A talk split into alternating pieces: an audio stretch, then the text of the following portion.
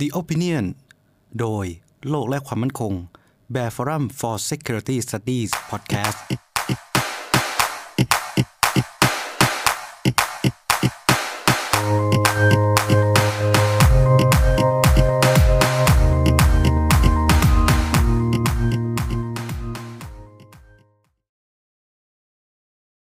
ก็ขอต้อนรับทุกท่านนะครับ กลับมาพบกันอีกครั้งหนึ่งกับ แบบ Forum for Security Study โลกและความมั่นคงนะครับ วันนี้เป็นพอดแคสต์ไลฟ์ในรายการ The Opinion นะครับ ในหัวข้อของ Wolf Barrier Diplomacy เป็นการทูตแบบนักรบพันหมาป่าทั้งกล้า แล้วก็บ้าบินนะครับ เป็นเรื่องเกี่ยวกับการดำเนินการทูตของนักการทูตจีนนะครับ ซึ่งในปัจจุบันเราจะพบว่ามีความแข็งกร้าว แข็งแกร่ง แล้วก็ค่อนข้างจะออกไปในแนวทางเหมือน บูลลี่ ประเทศต่าง ๆ อะไรเงี้ยวันนี้เราจะมาไล่เรียงกันว่ามันมีเหตุการณ์อะไรที่น่าสนใจและแต่พาเหมือนพาย้อนกลับไปดูว่าสาเหตุหรือว่าทำไมมันมีมันมีคนที่ทำการศึกษาหรือว่าทำการติดตาม แล้วก็ไปพบกันว่าทำไมมันถึงเป็นทำไมจีนถึงถึงดำเนินนโยบายแบบนั้นนะครับโดย w o l f Barrier Diplomacy ก็คือการที่เราพูดไปเมื่อสักครู่นะครับ ว่ารัฐมนตรีต่างประเทศโฆษกแล้วก็บรรดานักการทูตของจีนเนี่ยมีการแสดงออกอย่างแข็งขันแข่งขันแข็งกร้าวนะฮะในการดำเนินการทูตทั้งในเรื่องของการเจรจา การกล่าวพิปรายต่างๆ การใช้โซเชียลมีเดียการทวิตเตอร์อะไรพวกนี้ทำให้เกิดการให้สมญานามในในในสิ่งเหล่านี้ว่า wolf barrier diplomacy นะครับขอขยับจะได้ เห็นอุตสาห์ทำทำสไลด์มาใช่ไหมจะได้เห็นนะฮะท่านที่ฟังอยู่ในสเปซก็ใครที่สนใจจะมาดูใน YouTube หรือดูในเฟซบุ๊กก็ได้นะฮะ เพราะว่าก็ก็จะเห็นเป็นภาพนะ เห็นเป็นภาพนะครับ มีสไลด์ให้ดูนะครับdiplomacy ก็คือการทูตเป็นศิลปะหรือเป็นศาสตร์นะที่ใช้ในการเจรจาหรือต่าง ๆ นะครับ diplomacy เนี่ยเป็นการทูตเป็น หนึ่งในพลังอำนาจของชาตินะครับ ถ้าเป็นตามที่เราตำราทหารสหรัฐเนี่ยเขาจะบอกว่าพลังอำนาจของชาติมี DIME ใช่ไหมมี diplomacy ตัว D อยู่ในนั้น M military อะไรอย่างเงี้ยนะครับ ก็คงจะต้องอธิบายกันเยอะก็เป็นเรื่องของการทูตการใช้ศิลปะในการเจรจา หรือการปกป้องผลประโยชน์ แห่งชาติของตัวเองหรือให้ได้มาหรือให้ประเทศอื่นทำหรือไม่ทำตามหรืออะไรแบบเนี้ยก็เป็นเรื่องของเป็นคำจำกัดความของ diplomacy นะครับ ถามว่าอะไรที่ทำให้ในในปัจจุบันมีการขนานนามว่า Wolf Warrior Diplomacy มันเกิดเหตุการณ์อะไรกันขึ้นนะครับก็คือมีเราในช่วงหลาย ๆ ปีที่ผ่านมานะ โดยเฉพาะในช่วงที่จีนเริ่มที่จะมีพลังอำนาจมากขึ้น มีอิทธิพลมากขึ้น เราก็พบว่าจีนเนี่ยจีนเนี่ยมี ความแข็งแกร่งแข็งกล้าวในการดำเนินนโยบายต่างประเทศ จีนกล้าที่จะต่อว่าประเทศอื่น ๆ ตรง ๆ ด้วยคำพูดที่รุนแรงหรือ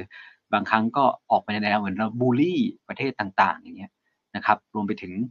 พร้อมที่จะตอบโต้กับประเทศต่างๆว่าจะมาหาอำนาจหรือประเทศเล็กประเทศน้อย ถ้ามีประเทศใดประเทศหนึ่งมาวิจารณ์หรืออมามาวิจารณ์หรือมา วิพากษ์การกระทำต่างๆ ของจีน ในเหตุการณ์ไม่ว่าจะเป็นเรื่องหรือประเด็นใด ๆ ก็ตามก็พร้อมนักการทูตเหล่านี้รวมไปถึงสื่อด้วยนะครับ สื่อมวลชนในที่เป็นอีกแรงหนึ่งที่จะเข้าไปตอบโต้ หรือเข้าไปมาเข้าไปนั่นแหละเข้าไปตอบโต้ หรือพร้อมที่จะปกป้องชื่อเสียงปกป้องอความเป็นประเทศจีนนะครับ เลย เมื่อลักษณะการดำเนินนโยบายแบบเนี้ยการดำเนินวิธีการแบบเนี้ยมันเลยถูกขนานนามว่า wolf barrier คำว่า wolf barrier มันมาจากไหนนะ wolf barrier เนี่ยมันมาจากหนังภาพยนตร์เรื่องหนึ่งที่จีนสร้างขึ้นนะฮะเมื่อจริงๆแล้วภาคแรกสึกจะออกในปี 2015 นะครับ หรือในชื่อไทยเขาผมทำให้ผิดน่าจะเป็นชื่อกองพันหมาป่าหรืออะไรสักอย่าง ก็คือเนี่ยชื่อ wolf barrier ชื่อภาษาอังกฤษนะครับ เป็นหนังที่จีนสร้างขึ้น โดยให้ตัวเอกของเรื่องนะเป็นทหารนักรบนะของกองทัพจีนนะครับ แล้วก็เข้าไปต่อสู้ไปปฏิบัติการพิเศษกับพวกหน่วยพวกทหารรับจ้างนะพวกทหารรับจ้าง หรือว่าทหารรับจ้างจากต่างชาตินะตัวเอกจะเป็นตัวร้ายจะเป็นพวกชาวตะวันตกอย่างเงี้ย ก็คล้ายๆกับการที่สหรัฐเนาะคล้ายๆกับการที่สหรัฐเนี่ยสร้างหนังสงครามหนังอะไรต่างๆ ที่มีกองทัพสหรัฐเป็นเป็นพระเอกใช่ไหมแต่ว่าหลังๆสหรัฐมีช่วงหนึ่งที่สหรัฐก็ไม่รู้จะช่วงที่สหรัฐมีเรื่องอะไรเป็นมหาอำนาจเดี่ยวเนาะไม่รู้จะไปลบกับใครแล้วเนาะแต่ก่อนหนังสมัยก่อนยุค 90ก็อาจจะรบกับรัสเซีย รบกับคอมมิวนิสต์ใช่ไหมแรมโบ้อะไรแบบเนี้ย แต่พอเห็นไหมยุคมีอยู่ยุคหนึ่งที่ไม่รู้จะรบกับใครแล้วก็ไปรบกับ ต่างดาวอย่างเงี้ยอย่างเช่น Battle LA หรือ Battle LA เรื่องอ Battleship นะ Battleship ก็เหมือนกัน Battleship Battle LA เห็นไหมสหรัฐไม่รู้จะรบกับใครแล้วสหรัฐไปรบกับมนุษย์ต่างดาวดีกว่า ก็เป็นแบบนั้นก็คือตัวเอกเนี่ยเป็นเป็นกองทัพของชาติตัวเองเพื่อจะแสดงความแข็งแกร่งแสดงขีดความสามารถทางการอาหารออกมาว่าเขามีขีดความสามารถทางการอาหารที่พร้อมที่จะปฏิบัติการเพื่อปกป้องประเทศตัวเองหรือปกป้องโลก Wolf r i e r ก็สื่อออกมาในแบบนั้น เพราะฉะนั้นแล้วก็เลยมีการนำชื่อหนัง เรื่องนี้เข้ามาเป็นเป็นเหมือนตัวแทนของการส่งออกความแข็งแกร่งแข็งกร้าว ความที่พร้อมที่จะเข้าไปต่อสู้เพื่อปกป้องผลประโยชน์แห่งชาติตัวเองกับการดำเนินนโยบายทางการทูตแบบจีนในปัจจุบันว่าเป็น Wolf Warrior Diplomacy นะครับ ย้อนกลับไปดูว่ามันมีเหตุการณ์อะไรมีใครบ้างที่ที่กลายมาเป็นเหมือนสัญลักษณ์ กลายมาเป็นเหมือนอ ตัวแทนหรือมีชื่อเสียงในเรื่องของการเป็นนัก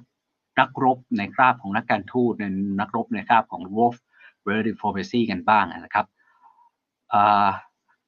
รูปถ้าท่านใดอยู่ใน FB ใน Facebook ใน YouTube จะเห็นรูปของสองท่านนี้คือสองคนแรกที่พูดถึงก็คือเป็นโฆษกกระทรวงการต่างประเทศของจีน คือคุณหัวชุนหญิง หัวชุนยิงนะครับ กับเจ้าลี่เจียนนะครับ อันนี้ถ้าผมออกเสียงผิดยังไงก็ คอมเมนต์เข้ามาได้นะผมอ่านตามตัวอักษรภาษาอังกฤษนะครับผมไม่แน่ใจว่าชื่อเขาอ่านยังไงสองคนนี้เป็นโฆษกกระทรวงการต่างประเทศของจีนนะครับแน่นอนนอกจากการในการถแถลงข่าวเรื่องต่างๆ ที่มักจะมีการพูดถึงหรือเอ่ยถึงโจมตีประเทศต่างๆ โดยตรง ทั้งสองคนนี้ก็มีการใช้ทวิตเตอร์ในการที่จะเผยแพร่ข้อมูลข่าวสารต่างๆ หรือโจมตีประเทศต่างๆ นะครับ ที่เห็นกันมาเป็นตัวอย่างแรก ๆ เลยก็คือในคุณผู้ชายคนนี้คุณเจ้าลีเจียนเขาเคยทวิตเป็นภาพของทหารออสเตรเลียนะฮะกำลังถือมีดจ่อไปที่คอของเอ่อของเด็กชาวอัฟกานิสถาน เมื่อสมัยนั้นเมื่อตอนสักสองสามปีที่แล้ว หลังจากที่มีรายงาน การละเมิดสิทธิมนุษยชนของกองทัพที่ที่ปฏิบัติการอยู่ในอัฟกานิสถานออกมาแบบอะไรลักษณะแบบนี้รวมไปถึงมีหลายๆทวิตเตอร์เราจะมีตัวอย่างให้ดูแล้วก็พูดถึงกันต่อไปนะครับ ทีนี้มันไม่ใช่เฉพาะเรื่องของการใช้โซเชียลมีเดียเท่านั้นนะฮะในเรื่องของการเป็น w o r f a r e diplomacy เนี่ยมันจีนแสดงให้เห็นถึงความแข็งกร้าวในการดำเนินนโยบายมาโดยตลอด โดยเฉพาะยิ่งเมื่อจีนเปลี่ยนเมื่อสหรัฐเปลี่ยน ผู้นำจากทรัมป์มาเป็นไบเดนนะครับซึ่งไบเดนเองก็เน้นการยังเน้นการต่อต้านจีนเหมือนเดิม แต่ว่าเน้นในเรื่องของการสร้างระบบพันธมิตรมากขึ้น ใช้ระบบระหว่างประเทศในการกดดันจีน มากกว่าทรัมป์ที่จะใช้ตัวสหรัฐเองเป็นผู้แสดงหลักในการที่จะกดดันจีน เช่นทำเทรดวอลโดยตรงกับจีนอะไรประมาณนี้นี่คือสไตล์ที่ทำทำมาไว้นะครับมาดูหลังจากการ ที่เปลี่ยนรัฐบาลเป็นรัฐบาลไบเดนแล้วก็เริ่มมีการพบปะเจรจาพูดคุยกันระหว่างผู้แทนตัวแทนเจ้าที่ระดับสูงของกระทรวงการต่างประเทศของทั้งสองประเทศนะครับ ก็คือสหรัฐกับจีนในเมื่อเดือนประมาณเดือนมีนาคมที่ผ่านมาที่阿拉斯กาซึ่งก็เรียกได้ว่าเป็นจุดเรียกว่าการพบกันที่阿拉斯กาน่าจะเป็นจุดจุดต่ำสุดของความสัมพันธ์ระหว่างจีนกับสหรัฐในห่วงที่ผ่านมาหลังที่หลังจากที่จีนเริ่มที่จะ เข้ามาเป็นอำนาจหนึ่งที่จะแข่งขันกับสหรัฐในในในโลกนี้นะครับรัฐมนตรีว่าการกระทรวงต่างประเทศของสหรัฐก็พูดในที่ประชุมเลยว่าเราจะมาถกกันเรื่องที่สหรัฐมีความกังวลอย่างมากต่อการกระทำของของจีน ในเรื่องของฮ่องกงในเรื่องของอุยกูร์ในเรื่องของทิเบตสหรัฐพูดแบบนี้เลยในที่ประชุม จีนเองนะครับในย่างเจี้ยฉีก็พูดออกมาเลยเหมือนกันว่า สหรัฐไม่ได้อยู่ในสหรัฐณปัจจุบันนะไม่ได้อยู่ในระดับหรือ ไม่ได้อยู่ในตำแหน่งแห่งหนที่จะสามารถพูดด้วยความแข็งแกร่งแข็งกล้าขนาดนั้น ในการวิพากษ์วิจารณ์จีนได้ เพราะว่าเพราะว่าอย่างที่เรารู้กันนะว่าสหรัฐเพิ่งจะมีการประท้วงก่อนหน้านั้นมีการประท้วงมีการทั้งกรณีของจอร์จฟลอยใช่ไหมครับเรื่องของที่ เหยียดสีผิว Black Lives Matter มีการบุกรัฐสภาก่อนในช่วงของ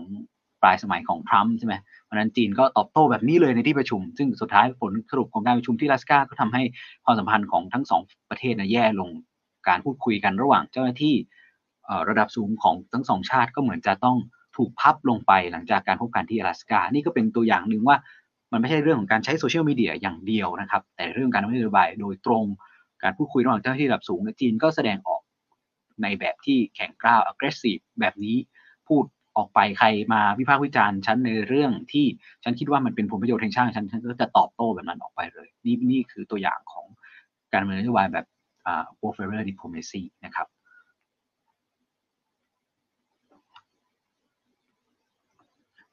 ต่อมาในพอถัดจากเดือนมีนาคมแล้วประมาณช่วงเดือนกรกฎาคม ก็มีการ พบปะกันอีกครั้งหนึ่งของเจ้าหน้าที่ระดับสูง เพื่อดูที่ว่าจะมีท่าทีที่ดีขึ้นระหว่างกันไหมก็คือสหรัฐส่งคุณเชอร์แมนเวนดี้เชอร์แมนจากรัฐมนตรีช่วยว่าการกระทรวงการต่างประเทศนะครับ เบอร์สองของกระทรวงการต่างประเทศสหรัฐ มาพบกับหวังอี้รัฐมนตรีว่าการกระทรวงต่างประเทศของจีนที่เทียนจิน การพบปะระหว่างสองท่านมันไม่ได้ไม่ไม่ได้มีอะไร แต่ในเซสชันของการประชุมจีนก็พูดออกไปเลยเหมือนกันในที่ประชุมวันนั้นว่าสหรัฐพยายามที่จะ สร้างจุดประสงค์อะไรสักอย่างในชาติตัวเอง โดยการสร้างศัตรูในจินตนาการขึ้นมาโดยให้จีนเป็นศัตรูในจินตนาการของสหรัฐเพื่อสหรัฐจะหวังในเรื่องของผลประโยชน์แห่งชาติอะไรสักอย่างของตัวเองขึ้นมา นี่เป็นการที่เจ้าหน้าที่รับสูงของจีนนะพูดในที่ประชุมระหว่างการพบปะกันในในเมื่อเดือนกรกฎาคมที่ผ่านมาที่เทียนจิง แต่ว่ากระแสที่ออกมาก็เหมือนว่าเรื่องอื่นก็พูดคุยกันดีแหละ แต่มีมีเหมือนกันที่จีนจำเป็นที่ต้องแสดง อะไรบางอย่างออกออกมาในลักษณะแบบนี้นะครับที่เรามาดูในเรื่องของโซเชียลมีเดียกันบ้างดีกว่า จ้าวลี่เจียนหรือว่าโฆษกนะโฆษกของกระทรวงการต่างประเทศของจีนนะครับ ก็เนี่ยโพสต์ภาพในทวิตเตอร์เป็นภาพทหารออสเตรเลียนะถือมีดแล้วก็จ่อที่คอของเด็กชาวอัฟกานิสถาน โดยพื้นหลังเป็นรูปธงชาติออสเตรียออสเตรเลียวางอยู่ทับอยู่บนจิ๊กซอว์ที่เป็นรูปธงชาติอัฟกานิสถานใหม่นะครับ แล้วก็ข้างใต้มีข้อความว่า don't be afraid we are coming to bring you peace อย่ากลัวเราเรานำสันติภาพ เรานำสันติภาพมาให้คุณอะไรแบบเนี้ยซึ่งภาพนี้ก็ทำให้ออสเตรเลียโกรธ แล้วก็โมโห พอสมควรนะครับออกมาโจมตีออกมาประนามการที่เจ้าที่กระทรวงการต่างประเทศของจีน กระทำแบบนี้นะครับ ที่เป็นตัวอย่างหนึ่งของการใช้โซเชียลมีเดียนอกจากนั้นคุณจาริเจนยังเคยพูดว่าเนื่องจากว่าการที่ชาติตนตกพยายามที่จะวิพากษ์วิจารณ์แล้วก็กลุ่มกลุ่มที่จับกลุ่มกันในเรื่องความมั่นคงต่าง ๆ อย่างในตัวอย่างภาพที่มาเป็นเรื่องของที่กลุ่มไฟปายอะไรนะเนี่ยออกมา วิพากษ์พรรคคอมมิวนิสต์ในการที่จะเอ่อพยายามที่จะปิดปากชาวฮ่องกงอะไรอย่างเงี้ยด้วยการยุบสภาหรือห้าม สภาอะไรแบบนี้นะครับ ซึ่งคุณจ้าวลี่เจียนก็ออกมาพูดเลยว่า ชาวจีนไม่เคยสร้างปัญหาแล้วก็ไม่เคยกลัวอะไรทั้งสิ้น โดยเฉพาะโดยไม่สนใจได้ว่าฝ่ายตรงข้ามจะมีห้าตาหรือสิบตาแล้วก็เป็นการพูดกระโดดเทียบกับกลุ่ม Five Eyes นะครับ Five Eyes คือเป็นกลุ่มความร่วมมือทางความมั่นคงในเรื่องของการแลกเปลี่ยนข่าวกรองห้าชาตินะครับ ก็มีอังกฤษสหรัฐออสเตรเลียแคนาดา แล้วก็นิวซีแลนด์ นอกจากนี้มีตัวอย่างอีกหลายคนนะหลายอย่างเดี๋ยวคุณจ้าวลี่เจียนก็เกิดโฆษกกระทรวงต่างประเทศก็เพิ่งเคยใช้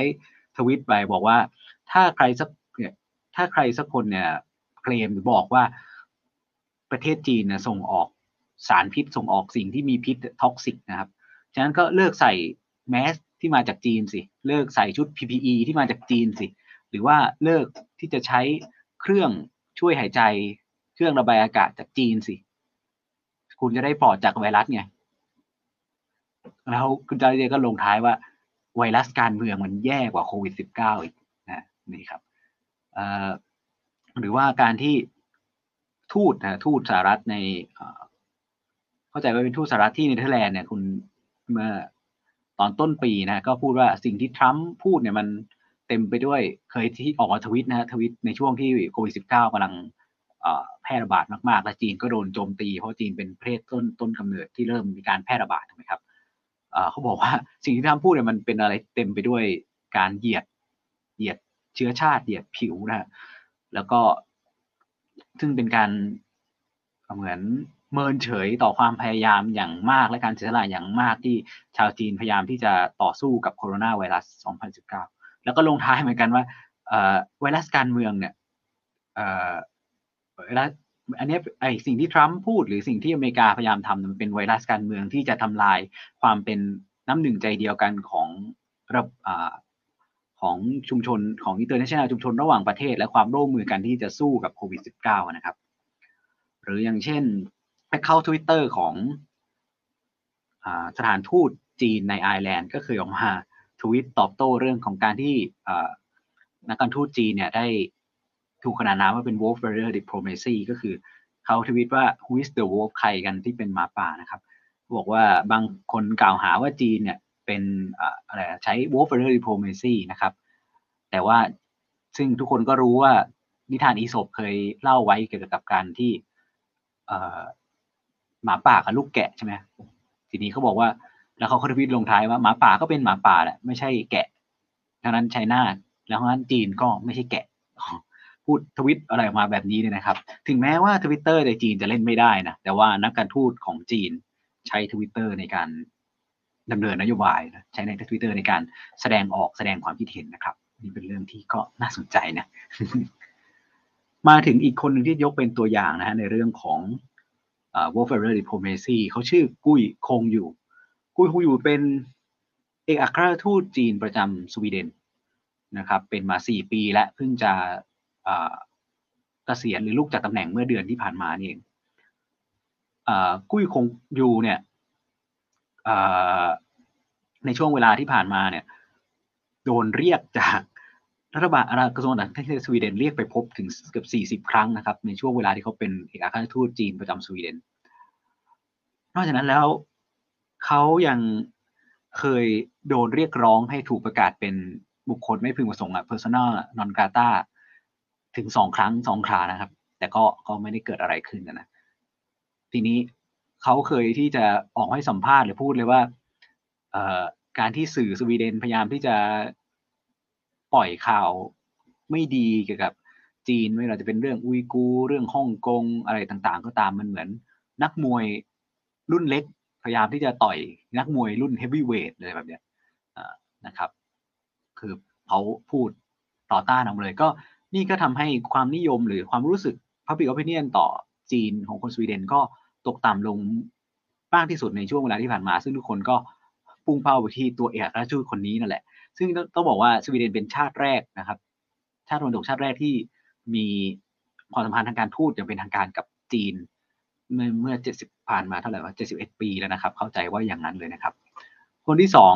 ที่เป็นมีชื่อในเรื่องของการเป็น w o l f w a r r i o r อีกคนหนึ่งก็คือหลุยลู่ ชานะครับเป็นปัจจุบันเป็นเอกอัครราชทูตจีนประจำปารีสนะครับเขาเคยออกมาพูดตอบโต้เรื่อง w o l f w a r r i o r diplomacy อะไรว่าเขาไม่ไม่แคร์ก็เขาทำเป็นต้องทำเพื่อปกป้องผลประโยชน์ของจีน และเขายินดีที่จะตอบโต้กับทุกคนที่มาวิพากษ์วิจารณ์การกระทำของจีนที่จีนทำเพื่อปกป้องผลประโยชน์แห่งชาติของตัวเอง ซึ่งต้องบอกว่าในลู่แชร์เนี่ยก็ เคยเป็นเอกอัครราชทูตจีนประจำแคนาดามาก่อน ซึ่งเป็นเอกอัครราชทูตในช่วงที่มีการจับลูกสาวของโมเวยนะครับนะทีนี้เราเล่าภาพคร่าวๆไปหมดแล้วว่า สิ่งที่ทำให้จีนถูกขนานถูกขนานนามเรื่องการดำเนินนโยบายว่าเป็น w o r f a r e r diplomacy มันมันมันมีลักษณะอะไรประมาณไหนนะครับ ตอนนี้ผมกำลังจะ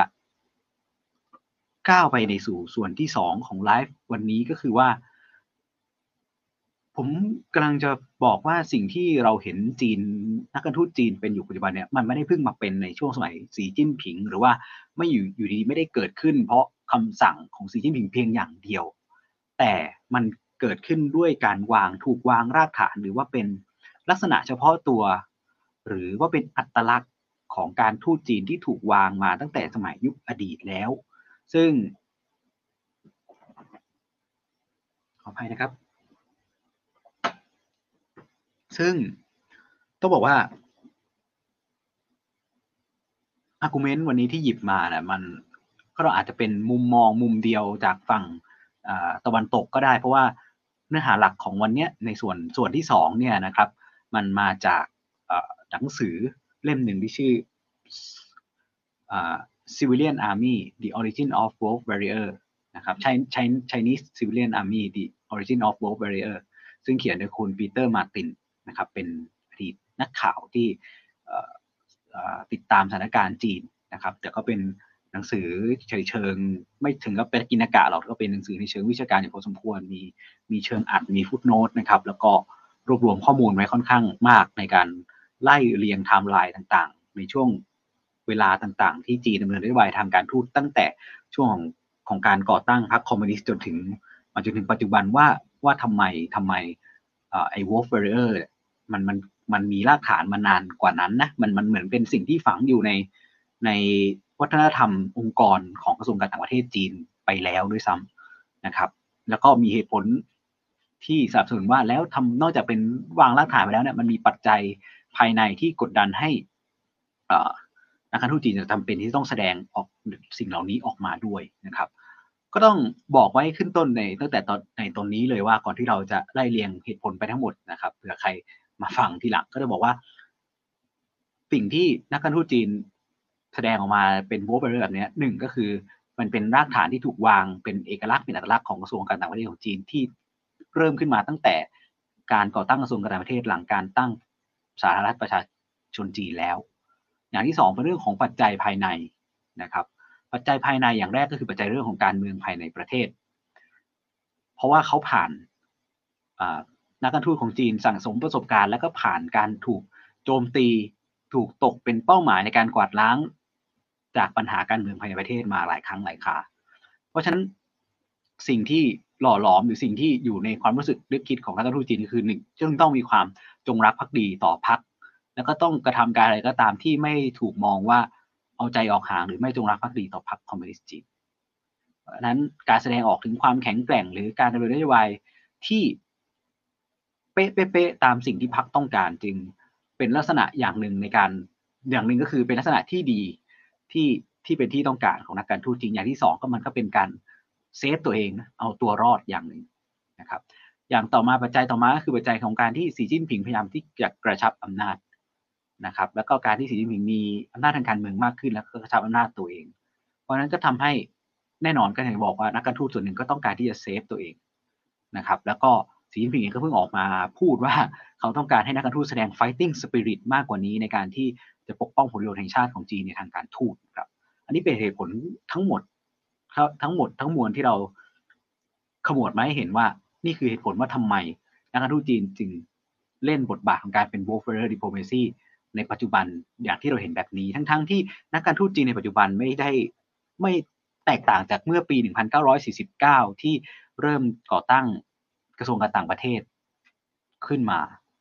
ไม่ใช่อดีตทหาร ไม่ใช่อดีตนักปฏิวัติ นักการทูตจีนหลายเกือบทั้งหมดหรือหลายๆคน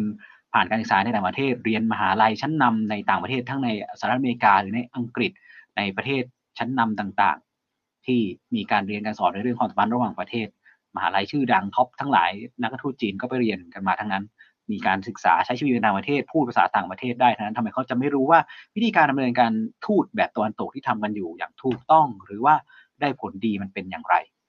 แต่ด้วยผลปัจจัยเหล่านี้แหละทำให้เขาก็จำเป็นที่ต้องเล่นบทบาทแบบที่เราเห็นแล้วเมื่อคำถามต่อมาคือแล้วมันสำเร็จไหมก็ต้องบอกว่า มันก็ไม่สำเร็จนะครับ มัน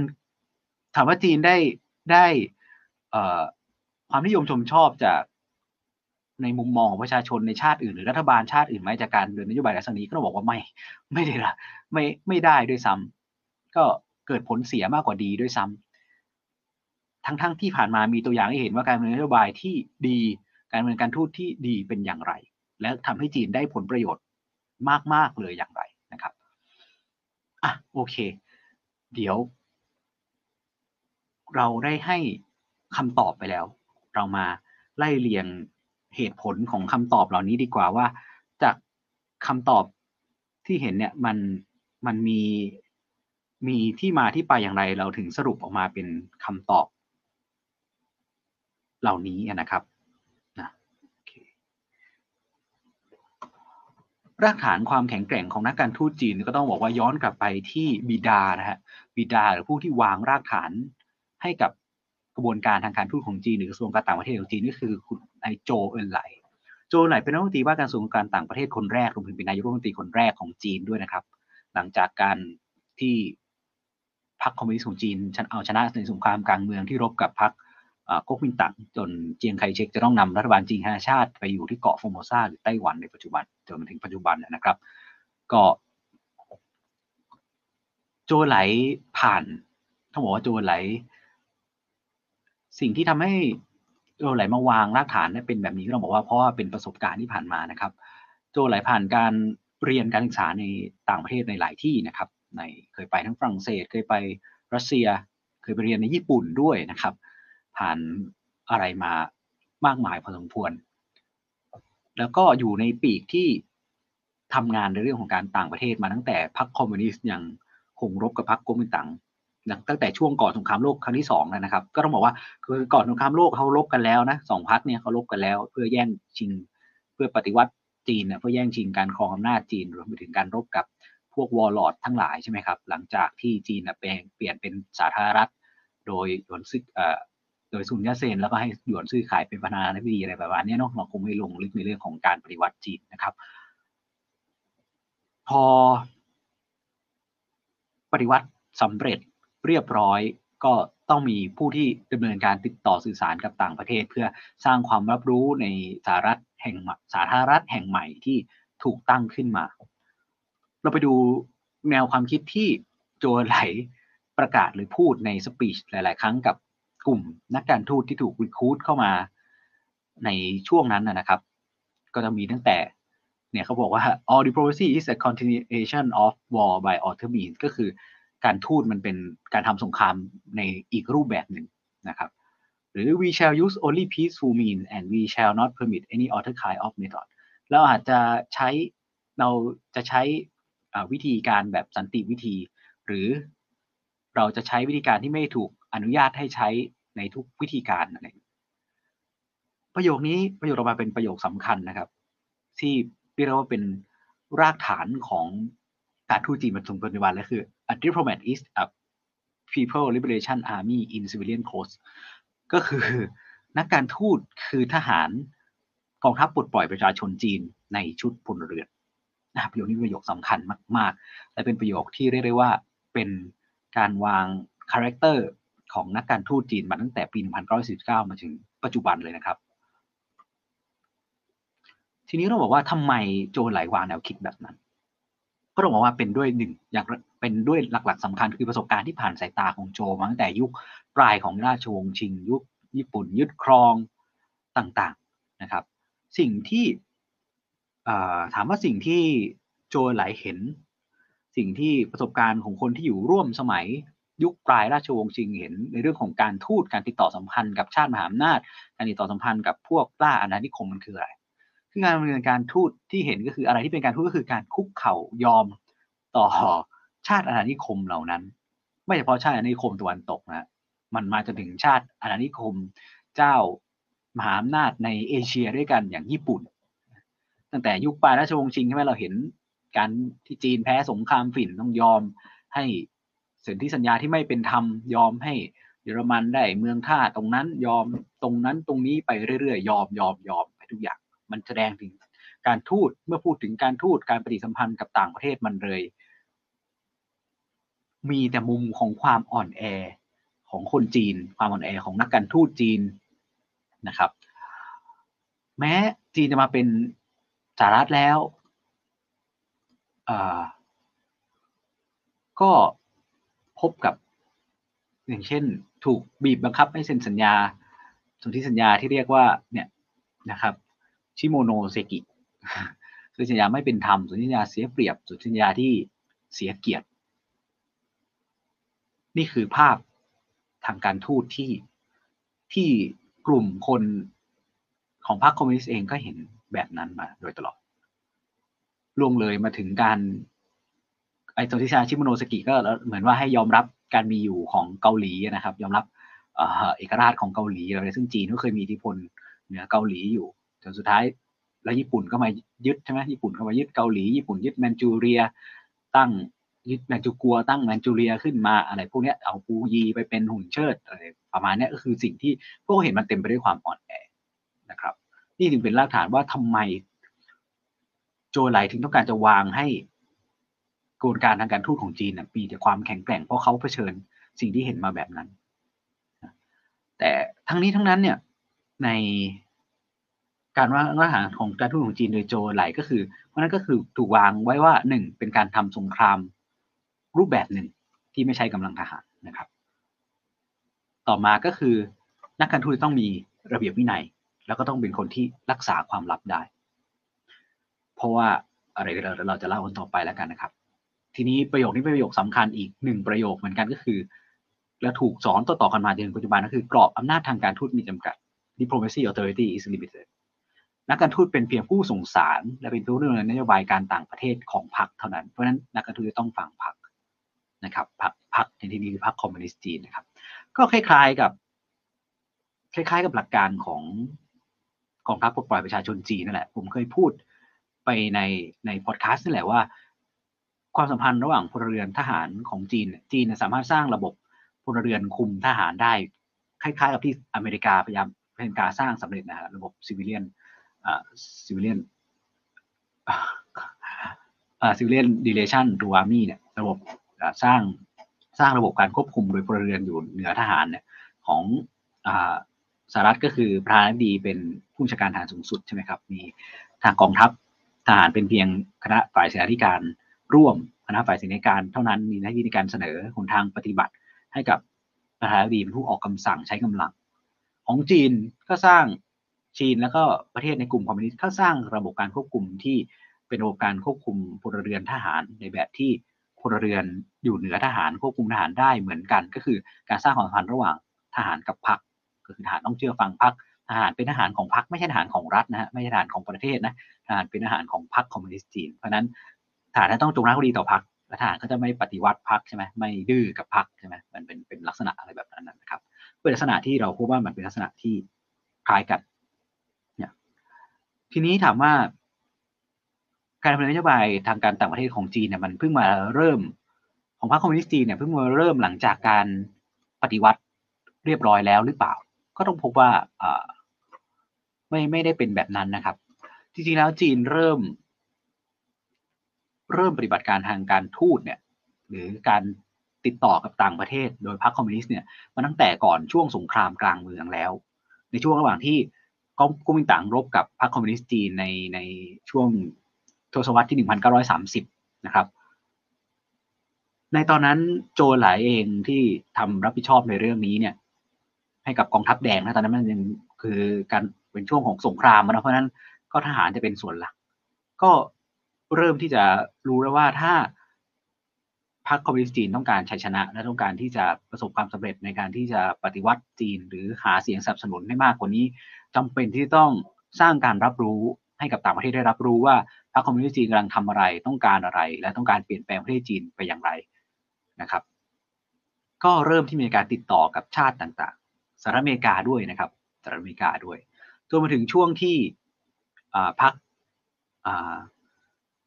ก๊กมินตั๋งกับจีนร่วมมือกันเข้ามาเส้นตกลงสัญญากันที่จะรบกับญี่ปุ่น ในช่วงที่ญี่ปุ่นเข้ามายึดจีน ในช่วงสงครามโลกครั้งที่สอง ก็เหมือนกับสงบศึกกันชั่วคราวนะนะครับ ซึ่งพอเวลาผ่านไปเนี่ยพอญี่ปุ่นแพ้สองพักนี้ก็กลับมารบกัน แต่พอกลับมารบกันชาติต่างๆ ก็เฝ้ามองเหตุการณ์นี้อยู่นะครับ ว่าใครจะเป็นผู้ชนะสหรัฐอเมริกาเริ่มเห็นแล้วว่าก๊กมินตั๋งกำลังจะแพ้รัฐบาลก๊กมินตั๋งก็เต็มไปด้วยการคอร์รัปชันในขณะที่พรรคคอมมิวนิสต์จีนก็แสดงความปรารถนาอันแรงกล้า ที่จะเปลี่ยนแปลงประเทศจีนแล้วก็ ตอนนั้นนะพรรคก็พูดว่าพรรคสนับสนุนประชาธิปไตยนะครับสหรัฐอเมริกาเคยส่งคณะทูตสังเกตการณ์ทางทหารนะฮะ U.S. Army Advisory Observation Group มา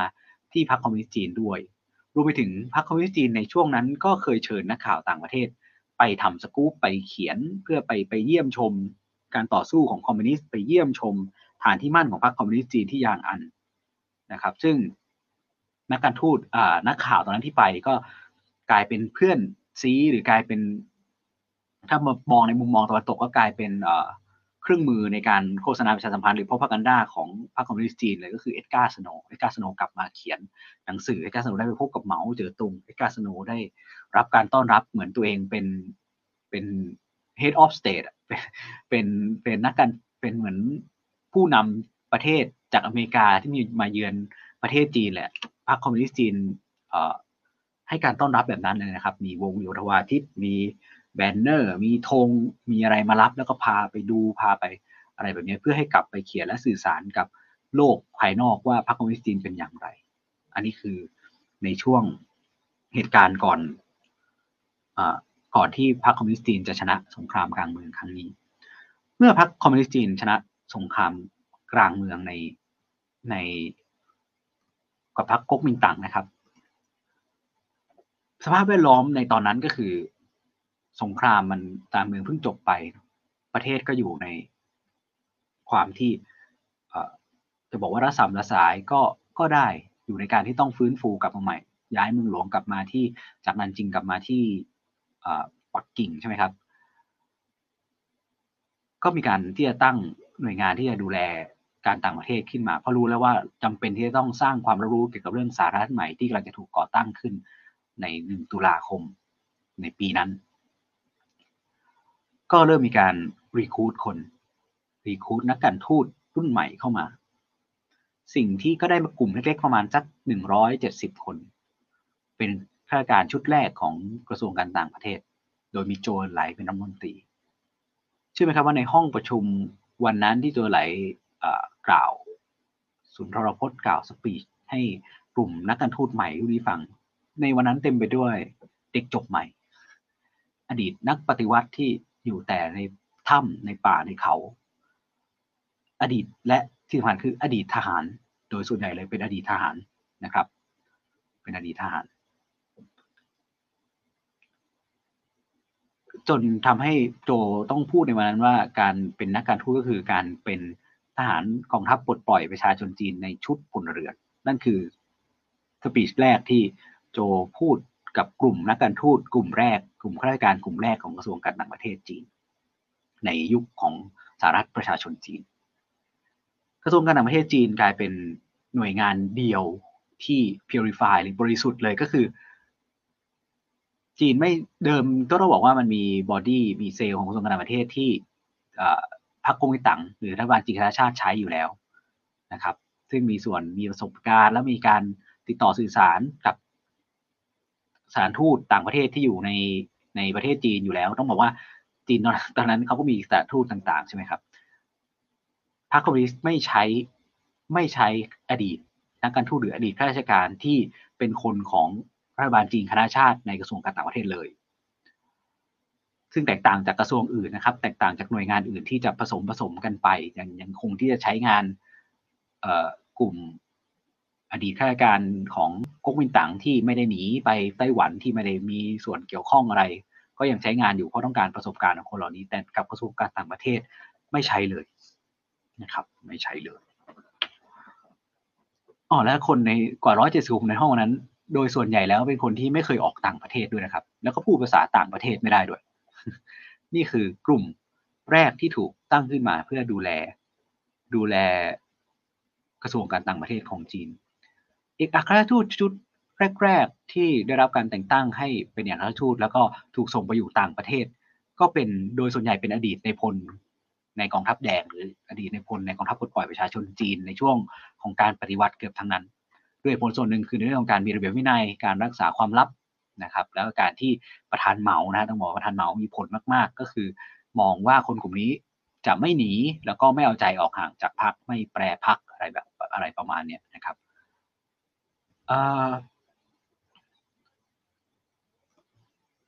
ทีนี้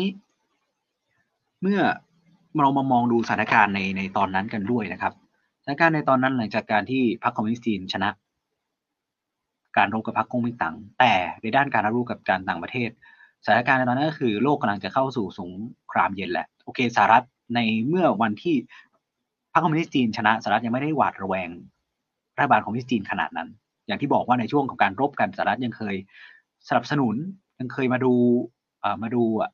มามาดูมามาให้ความช่วยเหลือหรือมาสังเกตการการปฏิบัติของพรรคคอมมิวนิสต์จีนอยู่ด้วยซ้ำแต่โลกกำลังจะเข้าสู่เริ่มมีความตึงเครียดระหว่างสหรัฐกับรัสเซียแล้วนะครับ หลังจากจบสงครามโลกครั้งที่สองเนาะในกรณีของเวียดนามกรณีของเกาหลีนะครับก็เริ่ม เริ่มมีความกังวลกับกับประเทศคอมมิวนิสต์ขึ้นมานะอันนี้ก็เป็นปัจจัยหนึ่ง ซึ่งก็ทำให้องค์การระหว่างประเทศที่ถูกตั้งขึ้นมาเพื่อรักษาเพื่อจัดระเบียบระเบียบโลกใหม่หลังสงครามโลกครั้งที่สองก็คือสหประชาชาติ ที่นั่งของจีนในสหประชาชาติถึงเป็นที่นั่งของสหรัฐ สาธารณรัฐจีน Republic of China หรือไต้หวัน ของเจียงไคเชกในเวลานั้นนั่นเอง เมื่อเป็นเช่นนี้เท่ากับว่า ความชอบธรรมในในในระบบระหว่างประเทศใหม่ที่กำลังถูกจัดการขึ้นมา มันไม่ใช่ความชอบธรรมของจีนคอมมิวนิสต์จีนคอมมิวนิสต์ไม่มีที่นั่งไม่มีที่ทางในระบบระหว่างประเทศนี้ อันสืบเนื่องมาจากปัญหาของการขัดกันในเรื่องอุดมการณ์ของสงครามเย็น และอีกอย่างคือจีนไม่ไม่ได้ณตอนนั้นไม่ได้มีอำนาจมากพอที่จะต่อรอง หรือทำให้ได้มาซึ่งความชอบธรรมนั้นนะครับ ไม่เหมือนกับโซเวียตใช่ไหมโซเวียตก็เป็นคอมมิวนิสต์แต่เอาโซเวียตเป็นหนึ่งในผู้ชนะสงครามการประชุมของกลุ่มคนที่ชนะสงครามก็อย่างนั้นว่า จีนที่ประชุมวันนั้นก็เป็นจีนไต้หวันไม่ใช่จีนคอมมิวนิสต์นะครับ นี่คือสภาพแวดล้อมในการต่างประเทศณตอนนั้นที่จีนเผชิญนั่นก็เป็นอีกหนึ่งปัจจัยเหตุผลที่ทำให้จีนจะเป็นที่ต้องหาวิธีการที่จะสร้างความชอบธรรมหรือทำอย่างไรให้ตัวเองมีบทบาทขึ้นมาในในระบบระหว่างประเทศใหม่นี้ให้ได้ ทีนี้เมื่อเป็นเช่นนั้นเนี่ยจีนก็เริ่มที่จะสร้างความรับรู้นะฮะสร้างความรับรู้จีนพยายามที่จะสร้างบทบาทโจวเอินไหลพยายามที่จะสร้างบทบาทให้กับการต่างประเทศของจีนมีหลายครั้งที่จีนทำได้ดี ซึ่งสิ่งที่เป็นเคล็ดลับหรือเป็นเป็นยุทธศาสตร์ของจีนในทางการทูตที่ใช้ก็คือถูกเรียกว่า charm offensive ในการรุกด้วยเสน่ห์ อย่างโจวเอินไหลเนี่ยไม่ได้จะพบกับใครนะฮะพบกับผู้นำต่างประเทศรัฐมนตรีต่างประเทศที่ระดับสูงคนไหนก็ตามมักได้รับการชื่นชมเสมอว่าโจไหลเป็นบุคคลที่มีบุคลิกอบอุ่นนะเป็นคนที่น่าคบหาคนที่มีเสน่ห์อะไรแบบนี้ ช่วงที่จีนทำเรื่องเหล่านี้ได้ดีก็จะเป็นช่วงก่อน ที่จะเกิดเหตุการณ์ที่เราเรียกว่า gate leap forward นะ gate leap forward ใช่ไหมนโยบายอ่าผมไม่แน่ใจชื่อภาษาไทยของท่านเหมาในยุคแรกการปฏิวัติอุตสาหกรรมอะ นะที่สร้างนารวมสร้างคอมมูนขึ้นมา มีการหลอมเหล็ก เน้นเทคโนโลยีเหล็กเน้นการอุตสาหกรรม ซึ่งทำให้เกิดสิ่งที่ตามมาในช่วง Great Leap Forward คือทำให้เกิดการอดอยากนะภาวะอดอยากทั่วประเทศมีคนตายเป็นล้านล้านคนจากการความอดอยากในทั่วประเทศในช่วงนั้น ซึ่งช่วงก่อน Great Leap Forward ก็ต้องบอกว่า Great Leap Forward เกิดขึ้นในช่วงปลายทศวรรษที่1950เขาบอกว่าจีน สร้างความรับรู้ในทางการต่างประเทศได้ดีมากนะครับ ไม่ว่าจะเป็นการไปปรากฏตัวในเจนีวา Conference ซึ่งได้รับการเชิญผลักดันไปด้วยโซเวียตรัสเซียในในเวลานั้นผลักดันให้จีนเข้าไปร่วมเจนีวา Conference ในการประชุมของกลุ่มกลุ่มกลุ่มกลุ่มผู้ชนะสงครามโลกครั้งที่สองอะก็คือมีสหรัฐอังกฤษฝรั่งเศส รัสเซียจีน ซึ่งในการประชุมเจนีวา Conference เขาไปคุยกันเรื่อง เกาหลี กับคุยกันเรื่องเวียดนาม เวียดนามเหนือใต้เกาหลีเหนือใต้ เรื่องของการแบ่งเส้นขนาดอะไรต่าง ๆ ที่นั่นนะจีนไปโจนไหลเป็นหัวหน้าคณะไปนั่นเป็นการสร้างความรับรู้แรกแล้วก็สร้างความประทับใจแรกในในเวทีระหว่างประเทศ ถึงแม้ว่าณเวลานั้น จีนยังไม่ได้จีนคอมมิวนิสต์ยังไม่ได้รับการยอมรับเท่าไหร่นะซึ่งในห่วงต่อมาที่จีนทำได้ดีก็คือ จีนไปสร้างความรับรู้ในทางการต่างประเทศในการประชุมที่บันดุง อินโดนีเซีย บันดุง Conference การประชุมของกลุ่มประเทศ ไม่ฝักใฝ่ฝ่ายใด จีนไปโจวเอินไหลเนี่ยไปพูดในเรื่องของหลักการการห้าห้าหลักการห้าประการคือคือเคารพซึ่งกันและกันมีความเท่ากันอะ mutual respect mutual non interference ก็คือไม่ยุ่งเกี่ยวกิจการภายในซึ่งกันและกันเป็นเป็นเป็นหลักการประมาณเนี้ยซึ่งก็สร้างความประทับใจให้กับกลุ่มประเทศไม่ฝักใฝ่ฝ่ายใด เพราะว่าข่าวจีนพยายามไปเสนอประเด็นที่เราไม่ที่เขาว่าไม่ต้องการเอ่อที่จะต้องตกอยู่ภายใต้ อิทธิพลของของชาติใดชาติหนึ่ง ซึ่งอันนั้นเป็นช่วงหลัง Great Leap เขาเข้าใจว่าเป็นช่วงหลัง Great Leap Forward แล้วล่ะเพราะว่าเป็นช่วงที่จีนแตกกับโซเวียตแหละนะครับแต่พอมาเข้าสู่ช่วง Great Leap Forward มันก็เกิดเอ่อมันเกิด ภาวะกลืนไม่เข้าคายไม่ออกของกลุ่มนักการทูตจีนนะครับกลุ่มนักการทูตจีน เพราะว่าเออมันก็เกิดคำถามว่ามันมีข่าวออกไปในต่างประเทศมันมันว่าจีนมีแต่ผู้คนอดอยากคนตายเป็นสิบยี่สิบสามสิบสี่สิบล้านคนเเกิดปัญหาความอดอยากแบบนี้ขึ้นมา นักการทูตจีนก็ส่วนหนึ่งเขาก็ไม่คนที่ประจำในโพสต์ต่างประเทศ โดยเฉพาะใน มันมีเริ่มมีไปอยู่ในโพสต์ต่างประเทศแล้ว ก็คือในประเทศกลุ่มคอมมิวนิสต์ด้วยกันนะครับเช่นเชโกสโลวาเกียยูโกสลาเวียโซเวียตฮังการีไหมไม่แน่ใจ พวกพวกนี้แหละโปแลนด์อะไรพวกนี้คือในกลุ่มโรมาเนีย ในกลุ่มประเทศคอมมิวนิสต์ด้วยกันในเวลานั้นก็เกิดคำถาม แล้วเมื่อเป็นเป็นแบบนั้นก็เกิดภาวะกลืนไม่เข้าคายไม่ออก แล้วก็ต้องเกิดเป็นการเหมือนนักการทูตจีนก็ต้องเริ่มที่จะ ปฏิบัติตามนโยบายของพรรคเริ่มที่จะต้องพูดในสิ่งที่พรรคต้องการให้สื่อสารออกไปพรรคก็เริ่มดำเนินนโยบายเหมือนเดิมอะเหมือนเหมือนตอนที่เชิญเอ็ดการ์ สโนว์ไปที่ทำการฐานที่มั่นของตัวเองเมื่อสมัยยังรบก๊กมินตั๋งก็คือเชิญเอ็ดการ์ สโนว์กลับมาเพื่อไปดูว่าเอ่อนโยบาย Great Leap Forward มันไม่ได้มันไม่ได้มีอะไรมันมีคนอดอยากยังมีคนมีอาหารกินในมหาลัยเนี่ยไปดูสีล่ามที่เป็นคนติดตามประจำตัว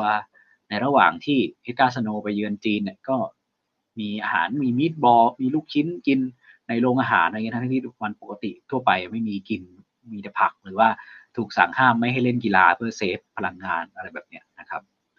ต้องบอกว่าเป็นช่วงที่ก่อน Great Leap Forward ช่วงที่จีนดำเนินนโยบายการการต่างประเทศได้เป็นอย่างดี แต่เมื่อประธานเหมามีนโยบายแบบนี้ ในช่วง Great Leap Forward ก็ทำให้เกิดภาวะการกลืนไม่เข้าคายไม่ออก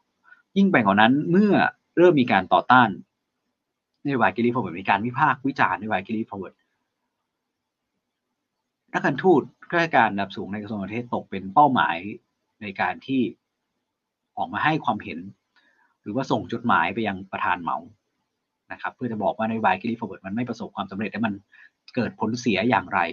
ซึ่งก็ทำให้นักการทูตทำให้ผู้ที่ต่อกับต่างประเทศตกเป็นเป้าหมายมากขึ้น เพราะว่าพวกนี้อยู่ในต่างประเทศบ้างอยู่ไกลบ้าง หรือมีความสัมพันธ์กับ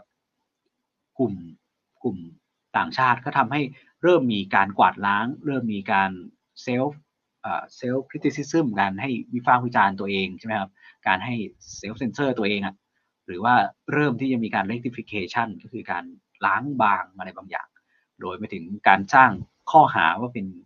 ฝักใฝ่ฝ่ายขวาไรทิสอยู่ในกระทรวงการต่างประเทศของจีน นี่เป็นครั้งแรกที่กระทรวงการต่างประเทศจีนต้องไปเชิญกับ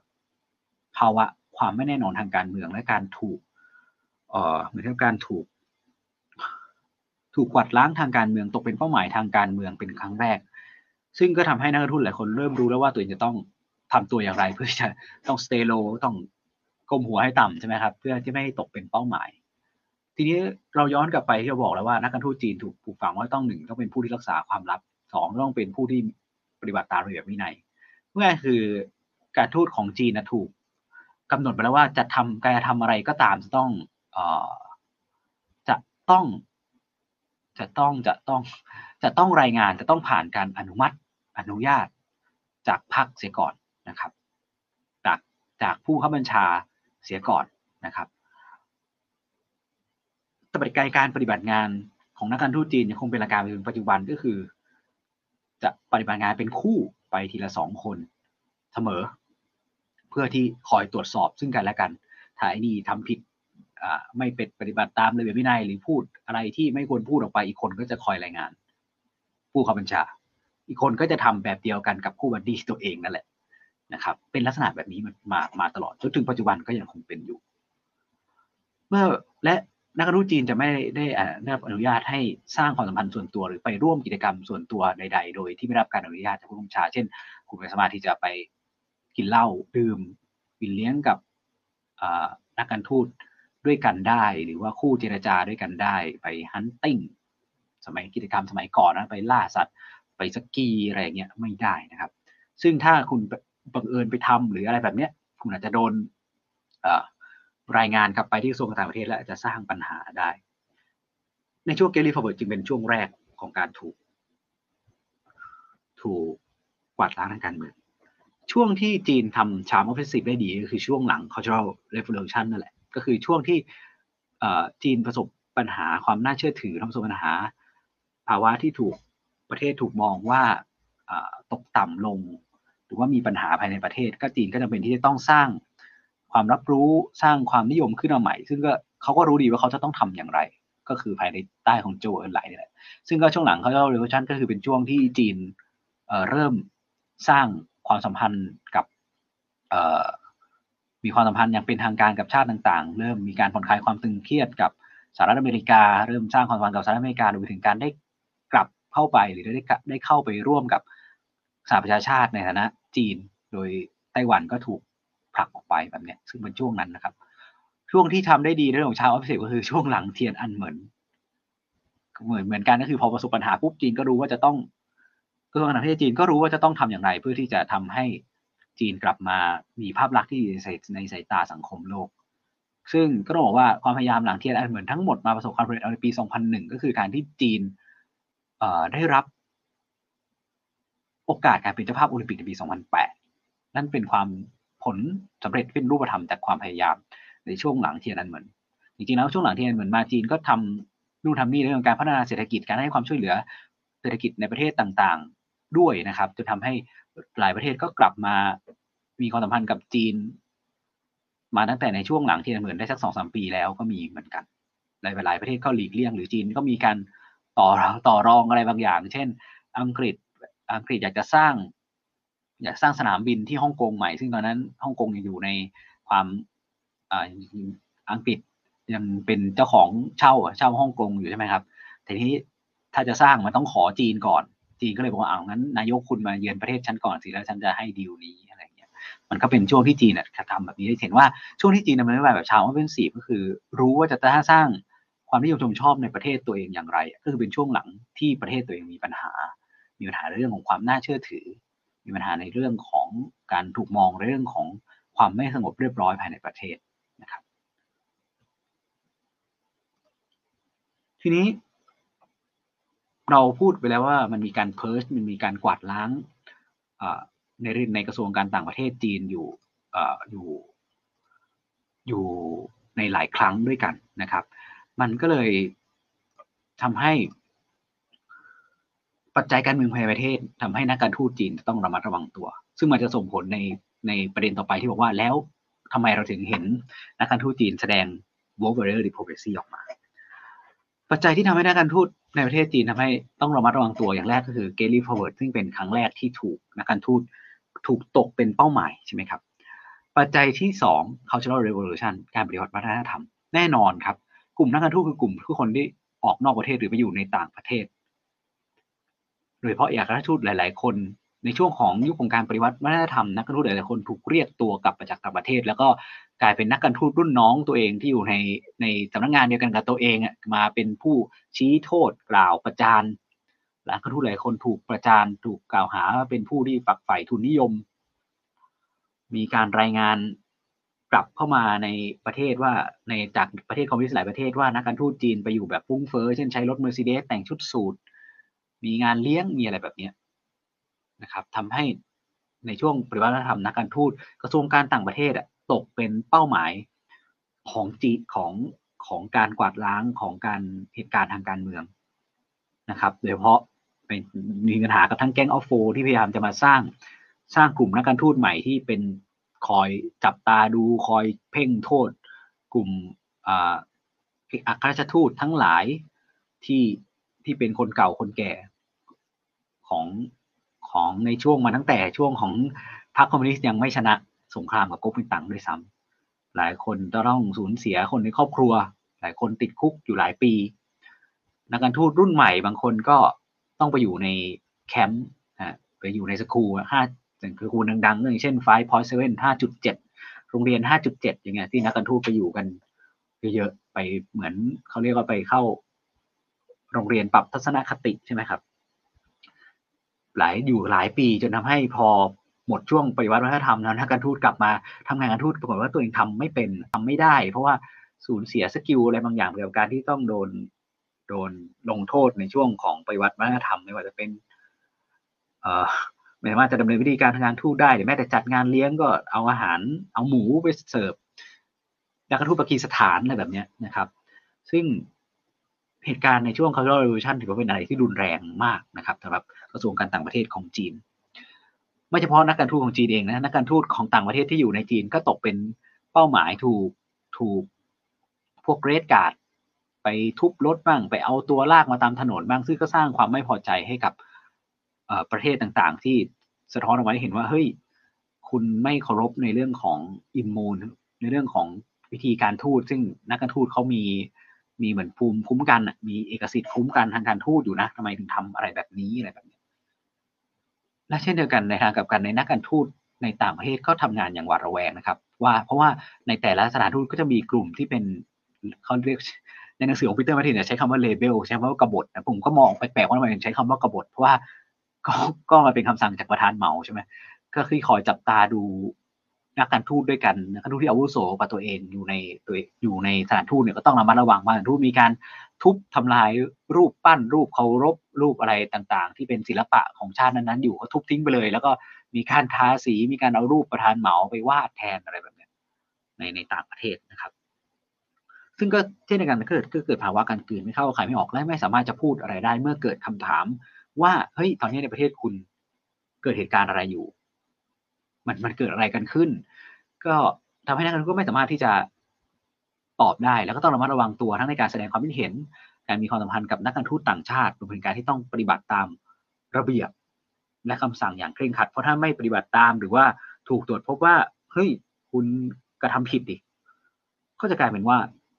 โดนกวาดล้างไปด้วย หรือโดนลงโทษไปด้วย นี่เป็นประสบการณ์ที่ผ่านมาในหลายปีที่ถูกสะสมมา ในตัวนักการทูตในในวัฒนธรรมองค์กรของกระทรวงการต่างประเทศจีนนะครับ อย่างที่เราไล่เรียนไปว่าหนึ่งในช่วง Get Leap Forward ช่วง Cultural Revolution ทำให้เขาจะต้องหนึ่งอะในเรื่องของการเอาตัวรอดแหละซึ่งมันก็สะท้อนให้เห็นว่า แต่มันในการเอาตัวรอดเป็นปัจจัยหนึ่ง ปัจจัยต่อมาก็คือเขาถูกวางรากฐานว่าเขาจะต้องมีความแข็งแกร่งในการในการนโยบายต่างประเทศ เพราะเขาคือมันเป็นการทำสงครามในรูปแบบหนึ่งเป็นเขาเป็นทหารในชุด พลเรือนเป็น civilian coast เป็น civilian army เป็นทหารในชุดพลเรือนอย่างต่อมาเขาต้องมีความจงรักภักดีต่อพรรคอันนี้ยังคงเป็นเป็นหัวข้อสำคัญนะครับ แล้วก็เป็นคุณทีเรียสำคัญจนถึงปัจจุบันในการคัดเลือกนักการทูตเข้าสู่กระทรวงการต่างประเทศของจีนก็คือ ในเรื่องนี้ในเรื่องของอการที่ต้องมี loyalty ต่อพรรคคอมมิวนิสต์นะครับปัจจัยเรื่องการเป็นผู้ที่ต้องรักษาความลับ ไม่แปรพักไม่อะไรแบบนี้ก็เป็นอีกปัจจัยหนึ่งต้องบอกว่าในช่วง Cultural Revolution เนี่ยช่วงการปฏิวัติวัฒนธรรมมีนักการทูตของจีนแปรพักเยอะมากนะครับ เพราะว่ามันเป็นเขาบอกว่ามีแค่สองวิธีเท่านั้น ถ้าคุณไม่เห็นด้วยกับนโยบายของพรรคคอมมิวนิสต์จีนหรือไม่เห็นด้วยกับเหมาในในเวลานั้นก็คือหนึ่งก็คือแปรพักสองก็คือ เงียบไม่พูดอะไร อย่าไปพูดอะไร เงียบๆไปแบบนี้ มีแค่สองอย่างเท่านั้น คือทำให้ช่วงคาร์ลเรวิชันมีนักการทูตแปรพักเยอะมากนะครับ เหตุการณ์ทุกอย่างมาที่คลายลงเมื่อเมื่อการวัฒนธรรมมันมันสิ้นสุดลงแก๊งเอาโฟโดนเอาออก ซึ่งกลายว่าโจโจไหลเนี่ยก็ผ่านการโจไหลก็ก็เกือบจะถูกถูกอ่าถูก ถูกกวาดล้างไปด้วยเหมือนกันนะตัวเองก็ต้องเซฟตัวเอง ซึ่งมีลูกน้องคนสนิทของเขาก็โดนไป โดนไปด้วยเหมือนกัน ก่อนจะมาลืมตาอ้าปากได้ในช่วงการวัฒนธรรมมันจบลงไปแล้วจีนเริ่มที่จะกลับไปมีความสัมพันธ์อย่างอื่นกับทางการทูตกับประเทศต่างๆ ตามปกติกับในรับเชิญให้เข้าไปส่งผู้แทนไป UN อะไรแบบนี้ครับก็เริ่มมาจากช่วงหลังการปฏิวัติวัฒนธรรม แล้วก็เริ่มจะมาคลี่คลายในยุคของเติ้งเสี่ยวผิงขึ้นแทนเหมาหลังจากที่เหมา เสียชีวิตไป ซึ่งก่อนที่พอจะเสียชีวิตโจ ก็เสียโจไหลก็เสียชีวิตไปก่อนแล้วนะครับต้องบอกว่า ในถ้าในยุคของเหมาเหมาก็มองกระทรวงต่างประเทศเป็นหน่วยงานที่พยายามทำตัวเป็นเอกเทศ มีอิสระในตัวเองมาโดยตลอดไม่ค่อยสนใจนโยบายของเหมาเท่าไหร่ซึ่งเหมาผู้ง่ายคือเหมามองไม่ดีแต่ทำอะไรไม่ได้อะเหมือนแบบก็จาเป็นต้องใช้งานอะไรประมาณนี้นะครับ นี่เป็นภาพในประวัติศาสตร์คร่าวๆที่เราฉายภาพให้เห็นว่า เออ มันเป็นมันมีความทรงจำความรู้ในประวัติศาสตร์มาแบบนี้ มันมีการวางรากฐานการปลูกฝังอัตลักษณ์มาแบบนี้ เมื่อมาสำทับกับปัจจัยในปัจจุบันนะครับ ปัจจัยในปัจจุบัน ในปัจจุบันเราเห็นแล้วว่าจีนก้าวขึ้นมาเป็นคู่แข่งทางยุทธศาสตร์กับสหรัฐ ไม่ว่าจะเป็นด้วยการเติบโตทางเศรษฐกิจ จีนใช้การเติบโตทางเศรษฐกิจมาพัฒนา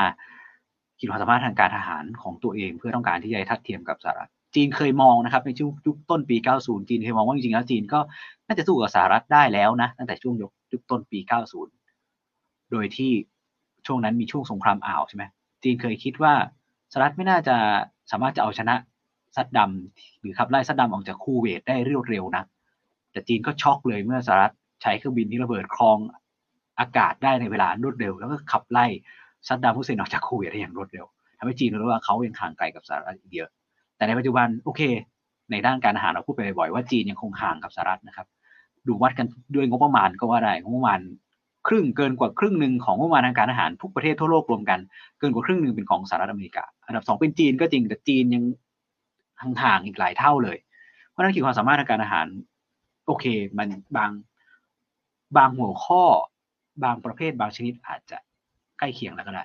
แต่ยังโดยรวมยังยังคงห่างอยู่ ยังมีช่องว่าง แต่ก็ไม่รู้เหมือนกัน อาจจะใช้เวลาอีกไม่นานก็อาจจะก้าวไปทัดเทียมกันก็ได้นะครับ นี่เป็นปัจจัยทางการเมืองในปัจจุบันก็คือการแข่งขันระหว่างสหรัฐกับจีน เพราะฉะนั้นเมื่อจีนก้าวขึ้นมาเป็นคู่แข่งทางยุทธศาสตร์กับสหรัฐ การไม่ไว้ทางการทูตการแสดงของนักการทูตในเวทีระหว่างประเทศ ก็ย่อมต้องแสดงออกถึงการแข่งขันการแข่งกล้าว และการไม่ยอมอ่อนข้อให้กับคู่แข่งยุทธศาสตร์ของตัวเองอย่างสหรัฐอเมริกาเป็น ลำดับแรกอยู่แล้วนะครับ ถ้าการแสดงออกทางทางนโยบายว่าเฮ้ยฉันยอมฉันอ่อนข้อมันก็คงจะไม่ได้เนาะอย่างต่อมาก็คือการขึ้นสู่อำนาจและการกระชับอำนาจของสีจิ้นผิง สีจิ้นผิงขึ้นสู่อำนาจแล้วก็มีการกระชับอำนาจในหลายครั้งหลายครานะครับ เราเห็นข่าวของการ กวาดล้างการคอร์รัปชันของข้าราชการและรวมไปถึงสมาชิกพรรคคอมมิวนิสต์ของจีนในช่วงที่ผ่านมาซึ่งมีผู้ได้รับผลกระทบประมาณ 1.5 ล้านคน แน่นอนว่าทุกคนก็ในไทยเองก็มีพระบิดที่ว่าเป็นชื่นชมที่ว่าเป็นนโยบายที่ดีของใช่ไหมในการปราบปรามคอร์รัปชันใช่ไหมทำให้เจ้าหน้าที่จีนห้ามและถูกห้ามไม่ให้ข้าราชการถูกห้ามไม่ให้ไปกินเหล้ากินเลี้ยงจัดงานเลี้ยงด้วยเงินของคนอื่น หรือกินเหล้าในวันทำงานอะไรเงี้ยไม่ไม่ได้แล้วเพื่อป้องกันเรื่องพวกนี้ แต่ในอีกนัยะหนึ่งมันคือการกระชับอำนาจของสีจิ้นผิง ในการกวาดล้างฝ่ายตรงข้าม หรือผู้ที่มีความคิดตรงข้ามกับนโยบายของสีจิ้นผิง ซึ่งมันก็คล้ายๆ หรือมีลักษณะทำให้รีมายได้ถึงการที่นักการทูตหรือกระทรวงการต่างประเทศเคยตกเป็นเป้าหมายในการโจมตีในช่วงของ g a l y Forward ในช่วงของ cultural revolution มันก็ทำให้ถูกย้อนอะไรแบบนั้นกลับมาเหมือนกัน รวมไปถึงสีจิ้นผิงยังออกมาเพิ่งออกมาเร็วๆนี้เองนะฮะบอกมาพูดว่าต้องการให้นักการทูตของจีนมี fighting spirit มากขึ้นในการดำเนินนโยบายในการเป็นผู้แทนของจีนที่จะปกป้องผลประโยชน์แห่งชาติของจีน ซึ่งจะเห็นว่าก็ไม่ต่างจากช่วงยุคของประธานเหมาเท่าไหร่นะรวมไปถึงการที่ปัจจุบันสีจิ้นผิงมีอำนาจอย่างมากนะครับ เป็นทั้งเลขาธิการพรรคเป็นทั้งประธานาธิบดี เป็นทั้งประธานคณะกรรมาการทหารกลาง และมีการแก้รัฐธรรมนูญ ให้สามารถดำรงตำแหน่งได้ตลอดชีวิต ก็คือไม่มีการจำกัดเทอมสิแล้ว ยิ่งทำให้เห็นว่าอำนาจของสีจิ้นผิงมีมากขึ้นดังนั้นการขัดนโยบายหรือการไม่นโยบายต่างๆ ประเทศ โดยไม่สนใจแนวนโยบายของสีจิ้นผิงก็คงจะเป็นเรื่องที่ไม่ฉลาด และอาจจะเป็นเรื่องที่ไม่เซฟไม่ปลอดภัยอะไรหรือเปล่า อย่างต่อมาเมื่อมีการแข่งขันระหว่างสหรัฐกับจีน การใช้อำนาจของสีจิ้นผิงมันส่งผลต่อ Public Opinion ภายในของจีนครับกระแสชาตินิยมภายในประเทศ เพิ่มขึ้นสูงอย่างมาก เพราะนั้นการที่ปัจจัยนี้มันส่งผลให้นักการทูตจีนจำเป็นที่ต้องแสดงบทบาทในต่างประเทศออกมาในเชิงแข่งก้าวหรือเป็น wolf warrior เพื่อแสดงเห็นว่าเขาหนึ่งจงรักภักดีต่อพรรคสองเขาเดดิเคทเขาทุ่มเทตัวเองให้กับการปกป้องผลประโยชน์แห่งชาติของจีนเพราะมันส่งผลต่อกระแสภายในประเทศ ถ้ากระแสภายในประเทศ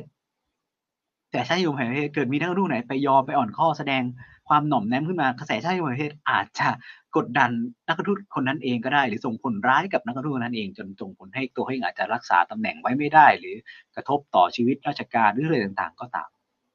เพราะแล้วเราจึงพอจะสรุปได้ว่าการแสดงออกในเรื่องของ World Foreign Diplomacy ในปัจจุบันของนักการทูตจีนน่ยมันจึงสะท้อนภาพปัจจัยปัจจัยทางการเมืองภายในประเทศเป็นหลัก และผลที่ได้รับในการส่งผลต่อปัจจัยทางการเมืองระหว่างประเทศก็น้อยมาก ๆ อาจจะทำให้จีนเองกระทบกับจีนเองก็คือกระทบว่าจีนไม่สามารถจีนได้รับเสียงสนับสนุน หรือมีผู้นิยมชมชอบจีนน้อยลงด้วยซ้ำยังไม่นับในเรื่องของนโยบายเด t ทรัพในเรื่องของการการแข่งก้าวในการใช้กำลังทหารในทะเลจีนใต้ต่าง ๆ ที่ก็ก็ไม่ได้สร้างภาพลักษณ์ที่ดีเท่าไหร่อยู่แล้ว ปัญหาโค ไวรัสโคโรนา2019 เองก็เนี่ยก็เป็นปัญหาแล้วก็เราทำให้เห็นความเป็น w o r f a r e มากขึ้นก็จากปัญหาโควิด -19 นะครับ มันจะเป็นการที่เขาออกมาทวิตว่าเฮ้ยจริง ๆ แล้ว สร้างข้อมูลว่าเฮ้ยไอตัวไวรัสมันหลุดออกมาจากแลบในในค่ายทหารสหรัฐในในสหรัฐอะไรแบบนี้นี่ก็มันก็เป็นส่วนหนึ่งของการดำเนินแบบ w o r f a r e diplomacy ด้วยเหมือนกัน แล้วในแง่ของความรับรู้ของคนต่างประเทศ ในแง่ของความนิยมชมชอบในจีนไอ้โบเปอร์โรซีมันอาจจะส่งผลเสียด้วยซ้ำแต่มันส่งผลดีต่อผู้ดำเนินนโยบายและการทูตในเรื่องของกระแสภายในประเทศ และการกระชับอำนาจของสีจิ้นผิงเองนี่คือบทสรุปทั้งหมดที่เรานำ Wolf Warrior Diplomacy มาพูดคุยกันในวันนี้นะครับ ก็เป็นเวลาประมาณหนึ่งชั่วโมงกว่าๆแล้วนะครับ ไม่ทราบว่ามีท่านใดมีมีคำถามหรือมีประเด็นอยากจะพูดคุยอะไรไหมครับ ทีนี้ใน Space ผมต้องแจ้งอีกทีหนึ่งนะครับว่า มันมีการถ่ายทอดเสียงไปที่ Facebook กับ YouTube นะครับ เพราะฉะนั้นถ้าท่านขอไมค์และท่านพูดเสียงของท่านจะปรากฏในใน Facebook แล้วก็ YouTube ด้วยนะครับรวมไปถึงผมจะนำเทปจะนำการบันทึกเสียงไปลงในพอดแคสต์ในภายหลังนะครับ โอเค ผมดูก่อนนะครับ มีท่านใดมีคำถามไหมครับ ทั้งใน Facebook ใน YouTube แล้วก็ใน Space ถ้ามีมีคำถามมีอะไร จะพูดคุยก็ใช้ช่วงเวลาตรงนี้นะครับจริงๆก็วันนี้ถือว่าพูดมามาใช้เวลานานพอสมควรนะครับ มีไหมครับ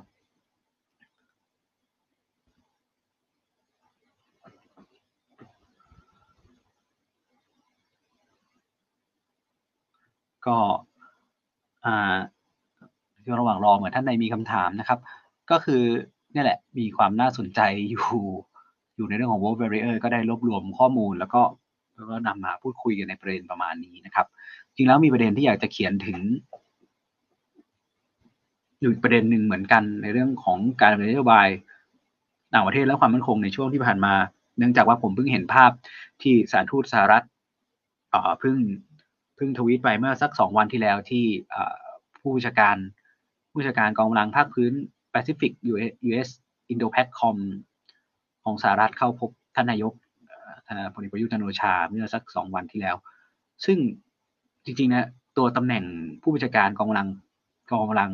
ภาคพื้นภูมิภาคต่างๆ ของสหรัฐเนี่ยน่าสนใจมากๆนะครับ ในเรื่องของอิทธิพลทางการเมืองระหว่างประเทศ แล้วก็ในเรื่องของการเมืองนโยบายต่างประเทศ เพราะว่าเป็นเจ้าที่ทหาร แต่มีงบประมาณมหาศาลมีอิทธิพลสามารถที่จะเข้าพบผู้นำประเทศ เข้าพบ head of state ในแต่ละประเทศที่อยู่ในภูมิภาคของตัวเองได้ พูดง่ายว่ามีอิทธิพลมากกว่าเอกอัครราชทูตในบางประเทศด้วยซ้ำเป็น figure อีกตัวหนึ่งที่น่าสนใจในการดำเนินนโยบายต่างประเทศของสหรัฐนะครับ เพราะว่าเป็นการนโยบายแบบนโยบายต่างประเทศแบบไม่เป็นทางการด้วยในบางครั้งบางโอกาส จริง ๆ ในประเด็นตรงนี้จึงจึงน่าสนใจเหมือนกันว่า มันก็เลยสะท้อนภาพในบางครั้งว่าสหรัฐใช้การทหารนำการทูตหรือเปล่าในในบางจังหวะและโอกาสหรือในบางภูมิภาคในบางพื้นที่นะครับโอเคครับ ดูแล้วน่าจะไม่มีท่านใดถามคำถามใดน่าจะเคลียร์เนาะฟังรับฟังได้อย่างอ่าก็จริงๆแล้วอยากได้ฟีดแบ็กนะครับ ว่าสิ่งที่นำมาเล่านำมาพูดไป หรือความสมบูรณ์ของเสียงของภาพอะไรเป็นอะไรอย่างไรดีไม่ดีอย่างไร ก็แนะนำติชมกันเข้ามาได้นะครับ แต่คิดว่าsolution วันนี้น่าจะเป็น solution ที่ลงตัวที่สุดแล้วเหมาะที่สุดแล้วใน Space ก็น่าจะได้ยินชัดเจน ใน Facebook ใน YouTube ก็น่าจะได้ยินชัดเจนนะครับ ก็ขอบคุณทุกท่านที่รับฟังติดตามนะครับ ก็สามารถที่จะติดตามผมติดตามเราได้นะฮะก็คือที่เพจโลกและความมั่นคง Bear Forum for Security Studies ใน Facebook นะครับ มีมีใน Blockdit ด้วยนะฮะก็ก็สามารถติดตามงานเขียนหรือว่าไลฟ์แบบนี้หรือว่าพอดแคสต์ได้นะครับพอดแคสต์ก็จะมีลงให้ฟังทั้งใน Spotify อ่อใน Spotify ใน Anchor นะครับใน Spotify ใน Anchor เป็นหลักนะครับ Apple Podcast Google Podcast จะไม่มีก็คือใน SoundCloud นะไม่ต้อง search นะใน SoundCloud ไม่มีเราไม่ได้เราไม่ได้นำไปฝากไว้บน SoundCloud นะครับ เพราะฉะนั้นก็จะสามารถรับฟังได้ใน Spotify Anchor Apple Podcast Google Podcast เป็นหลัก Podbean นะครับได้นะครับรวมไปถึงใน YouTube ด้วย YouTube เรามีทั้งคลิปที่ไม่เหมือนในพอดแคสต์แล้วก็มีทั้งคลิปที่นำจากไลฟ์บันทึกไลฟ์เนี่ยไปไปลงในใน ใน YouTube นะครับ ก็ในชื่อเดียวกันหมดเลยนะครับ โลกและความมั่นคงแบบ Forum for Security Studies ก็แนะนำติชมอยากฟังเรื่องอะไรอยากให้เราเล่าเลยอยากเราเขียนถึงเรื่องอะไร ก็แนะนำกันเข้ามาได้ในทุกช่องทางนะครับเนาะในทวิตเตอร์ก็ @bfss tweet นะครับ bfss twit ก็ inbox ในเพจอะไรก็ได้หมดเลยนะครับ โอเคครับ วันนี้ก็น่าจะประมาณหนึ่งแล้วเกือบหนึ่งชั่วโมง 20 นาทีนานมาก ๆ แล้วนะครับ ขอบคุณทุกท่านอีกครั้งหนึ่งครับ สวัสดีครับ